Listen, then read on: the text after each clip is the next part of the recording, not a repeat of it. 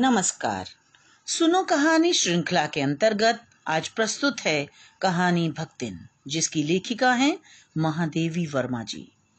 छोटे कद और दुबले शरीर वाली भक्तिन अपने पतले ओठों के कोनों में दृढ़ संकल्प और छोटी आँखों में एक विचित्र समझदारी लेकर जिस दिन पहले पहल मेरे पास आ उपस्थित हुई थी, तब से आज तक का एक युग का समय बीत चुका है।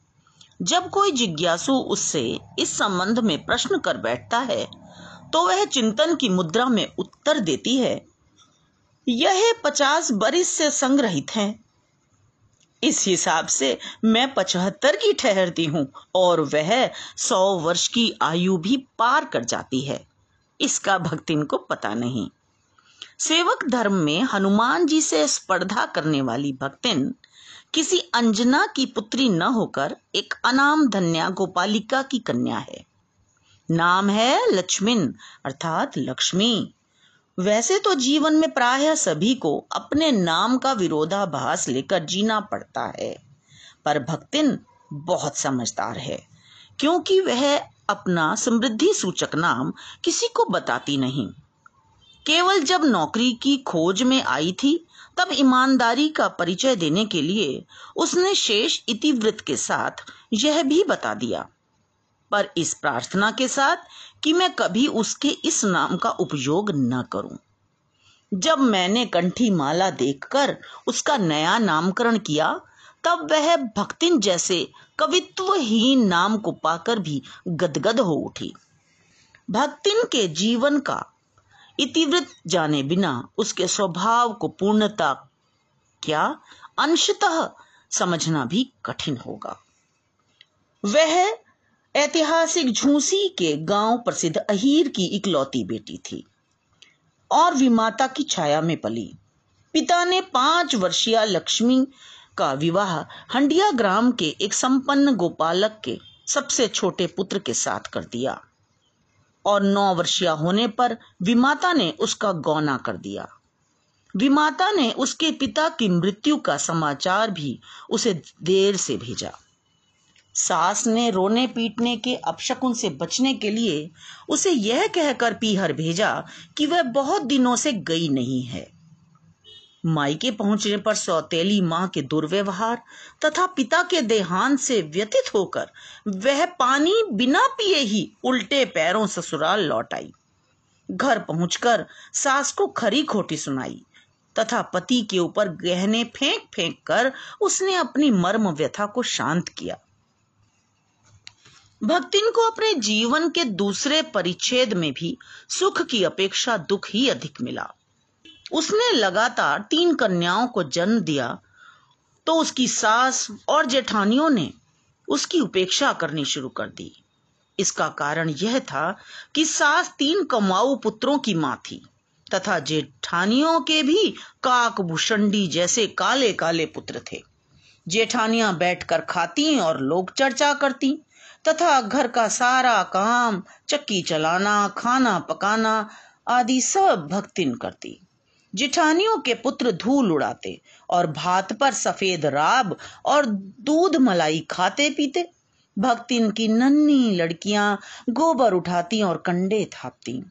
भक्तिन को खाने में काले गुड़ की डली, मट्ठा पीने को मिलता और उसकी लड़कियों को चने बाजरे की घुघरी मिलती थी। भक्तिन का पति अच्छा था। उसे अपनी पत्नी पर विश्वास था। पति प्रेम के बल पर ही वह अलग हो गई। अपने ज्ञान के कारण ही उसे गाय, भैंस, खेत, खलिहान, अमराई के पेड़ आदि सब मिल गए। पति पत्नी दोनों के कठिन परिश्रम के कारण घर में समृद्धि आ गई। पति ने बड़ी लड़की का विवाह धूमधाम से किया। इसके पश्चात पति चल बसा। उस समय भक्तिन की आयु उनतीस साल की रही होगी। उसकी संपत्ति देखकर परिवार वालों के मुख में पानी आ गया। वे भक्तिन की दूसरी शादी कर, उसे घर से निकाल कर उसकी संपत्ति हड़पने की साजिश रचने लगे। तो ऐसी परिस्थिति में भक्तिन ने अपने केश मुंडा लिए और सन्यासिनी बन गई। उसने दोनों लड़कियों का विवाह कर दिया और पति के चुने हुए दामाद को घर जमाई बनाकर रखा। जीवन के तीसरे परिच्छेद में दुर्भाग्य ने उसका पीछा नहीं छोड़ा। अचानक उसके दामाद की मृत्यु हो गई। भक्तिन के परिवार वाले उसकी संपत्ति पर नज़र गड़ाए थे। उसके जेठ जिठौत ने साजिश रची। जिठौत ने भक्तिन की विधवा बेटी का विवाह ज़बरदस्ती अपने तीतरबाज साले से करा दिया। पंचायत द्वारा कराया गया यह वैवाहिक संबंध बड़ा दुखदाई रहा। दामाद निश्चिंत होकर तीतर लड़ाता था। जिसकी वजह से पारिवारिक कलह बढ़ गया और निर्धनता आ गई। लगान ना चुका पाने के कारण जमींदार ने भक्तिन को दिन भर धूप में खड़ा रखा। भक्तिन यह अपमान सहन न कर सकी और नौकरी की तलाश में गाँव से शहर आ गई।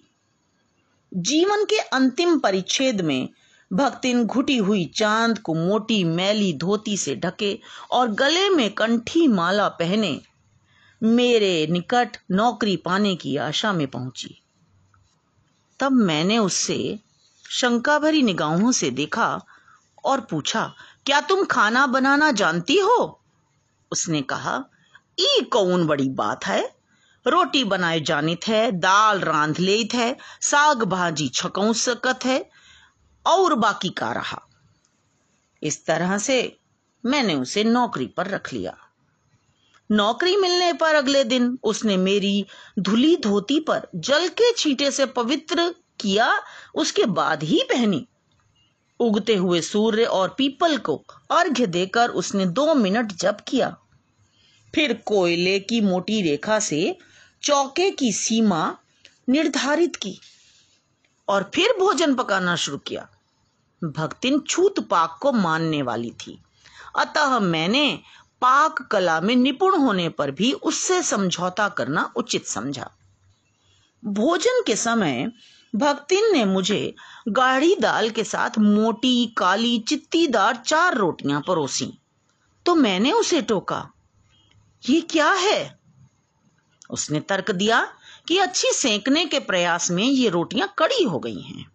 घर में तरकारियाँ होते हुए भी उसने दाल बना दी। इस खाने पर प्रश्नवाचक दृष्टि होने पर उसने अमचूर और लाल मिर्च की चटनी या गाँव से लाए हुए गुड़ का प्रस्ताव रखा।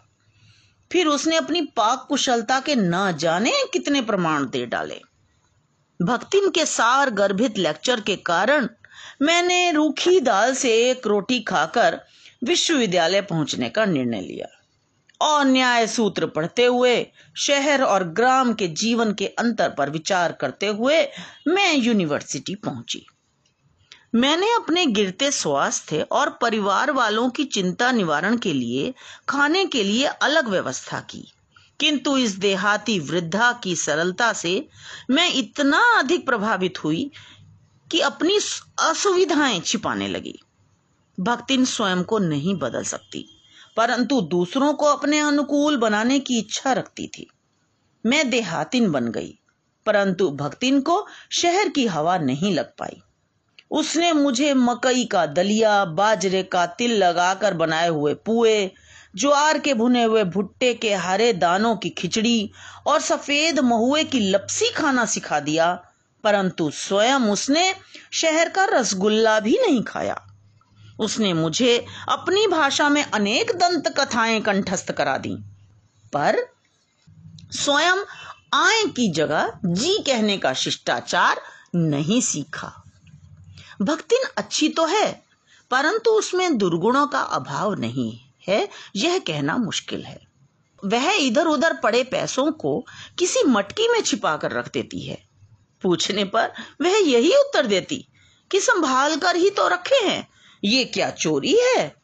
मुझे प्रसन्न करने के लिए वह अपनी बात को बड़ी कुशलता से बदल भी देती है। जब मैंने उसे सिर घुटाने से रोका तो उसने तीरथ गए मुंडाए सिद्ध कहकर अपना कार्य शास्त्र सम्मत बताया। उससे बहस करना मुझे उचित नहीं लगा, इसलिए मौन हो गई। भक्तिन पढ़ी लिखी नहीं थी, परंतु उसने हस्ताक्षर करना भी नहीं सीखा। वह तर्क देकर कहती है कि उसकी मालकिन हमेशा पढ़ती रहती हैं, और यदि वह भी पढ़ने लिखने लगे तो घर का काम कौन करेगा? भक्तिन इंस्पेक्टर के समान पढ़ने वालों पर टीका टिप्पणी करने का अधिकार पा गई। वह बिना पढ़े ही पढ़ने वालों की गुरु बन बैठी। भक्तिन अपनी मालकिन को असाधारणता का दर्जा देती थी। मेरे उत्तर पुस्तिकाएँ और चित्रों के निरीक्षण कार्य में व्यस्त होने पर वह सबसे कहती फिरती कि उसकी मालकिन जैसा कार्य कोई नहीं कर सकता। कभी उत्तर पुस्तिकाओं को बांधकर, कभी अधूरे चित्र को कोने में रखकर, कभी रंग की प्याली धोकर तो कभी ब्रश धोकर तो कभी चटाई को आंचल से झाड़कर वह मेरी सहायता करती है। इससे उसका अन्य व्यक्तियों से अधिक बुद्धिमान होना प्रमाणित हो जाता है।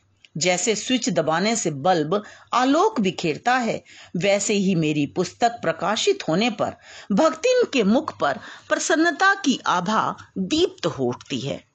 काम में व्यस्त होने पर मेरी भूख को शांत करने के लिए कभी दही का शरबत तो कभी तुलसी की चाय, वह मुझे वहीं दे देती है। दिन भर की व्यस्तता के पश्चात जब मैं रात में कोई लेख या छंद रचने बैठती तो छात्रावास की रोशनी बुझने के साथ ही मेरे परिवार के अन्य सदस्य, हिरनी सोना, कुत्ता बसंत और बिल्ली गोधूली भी आँखें मूंद कर आराम करने लगती तो केवल भक्तिन ही मेरा साथ देने के लिए जागरण करती रहती। वह कभी कोई पुस्तक, कभी फ़ाइल तो कभी स्याही देकर सहयोग प्रदान करती। भक्तिन मेरे जागने से पूर्व ही जाग जाती और रात में भी मेरे सोने के बाद ही सोती। बद्री केदार के तंग पहाड़ी रास्तों में वह मेरे आगे चलती और गाँव की धूल भरी पगडंडी पर मेरे पीछे रहती। इस तरह भक्तिन मेरी छाया के समान है। युद्ध के समय लोग आतंकित हो उठे। और भक्तिन के बेटी दामाद उसे ले जाने के लिए भी आ पहुँचे। परंतु वह मुझे छोड़कर नहीं जाना चाहती और यह उसे जीवन के अंत तक स्वीकार्य नहीं होगा। वह मुझे अपने साथ गाँव चलकर रहने का प्रस्ताव देती है और उसके लिए हर तरह के प्रबंध का आश्वासन भी देती है। उसके प्रस्ताव को टालने के उद्देश्य से मैंने उससे कहा कि मेरे पास गाँव चलकर रहने के लिए धन नहीं है। तो वह अपना पोपला मुँह हौले से मेरे कान के पास लाकर कहती है कि उसके पास पाँच बीसी और पाँच रुपया, अर्थात एक सौ पाँच रुपया गड़ा रखा है। इसी से वह सब प्रबंध कर लेगी।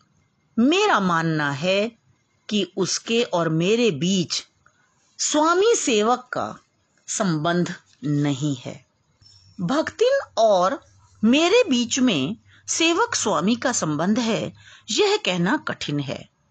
क्योंकि ऐसा कोई स्वामी नहीं हो सकता जो इच्छा होने पर भी सेवक को अपनी सेवा से हटा ना सके, और ऐसा कोई सेवक भी नहीं सुना गया जो स्वामी के चले जाने का आदेश पाकर अवज्ञा से हंस दे। भक्तिन को नौकर कहना उतना ही असंगत है, जितना अपने घर में बारी बारी से आने जाने वाले अंधेरे उजाले और आँगन में फूलने वाले गुलाब और आम को सेवक मानना। वे जिस प्रकार एक अस्तित्व रखते हैं, जिसे सार्थकता देने के लिए ही हमें सुख दुख देते हैं, उसी प्रकार भक्तिन का स्वतंत्र व्यक्तित्व अपने विकास के परिचय के लिए ही मेरे जीवन को घेरे हुए है। भक्तिन के व्यक्तित्व से स्नेह और सहानुभूति की आभा फूटती रहती है। वह छात्रावास की लड़कियों के लिए चाय बना देती है और उन्हें मेरे लिए बने नाश्ते का स्वाद भी लेने देती है। वह मेरे परिचितों और साहित्यिक बंधुओं से भी परिचित है। जितना सम्मान वे मुझे देते हैं भक्तिन भी उनको उतना ही सम्मान देती है। वह उनको आकार, प्रकार, वेशभूषा या नाम के अपभ्रंश द्वारा स्मरण करती है। कवि और कविता के विषय में उसका ज्ञान बड़ा है, किंतु कवियों के प्रति उसके मन में विशेष आदर भाव नहीं है। दूसरों के दुख से वह व्यथित हो उठती है। जब कोई विद्यार्थी कारागार का अतिथि हो जाता तो उसे पीड़ा होती। वह कारागार से डरती थी। परंतु मेरे जेल जाने की बात पर साथ चलने का हट करती है। अपनी मालकिन के साथ जेल जाने के अधिकार के लिए वह बड़े लाट साहब से भी लड़ने को तैयार है। मैं प्रायः सोचती हूँ कि जब मेरे चिरविदा के क्षण होंगे, तब यह देहातिन वृद्धा क्या करेगी? और स्वयं मेरी दशा क्या होगी? भक्तिन का अंतिम परिच्छेद अभी जारी है। मैं उसे पूरा करने की इच्छुक नहीं हूँ। तो ये तो थी कहानी भक्तिन। मुझे आशा है कि आपको अवश्य पसंद आई होगी। धन्यवाद।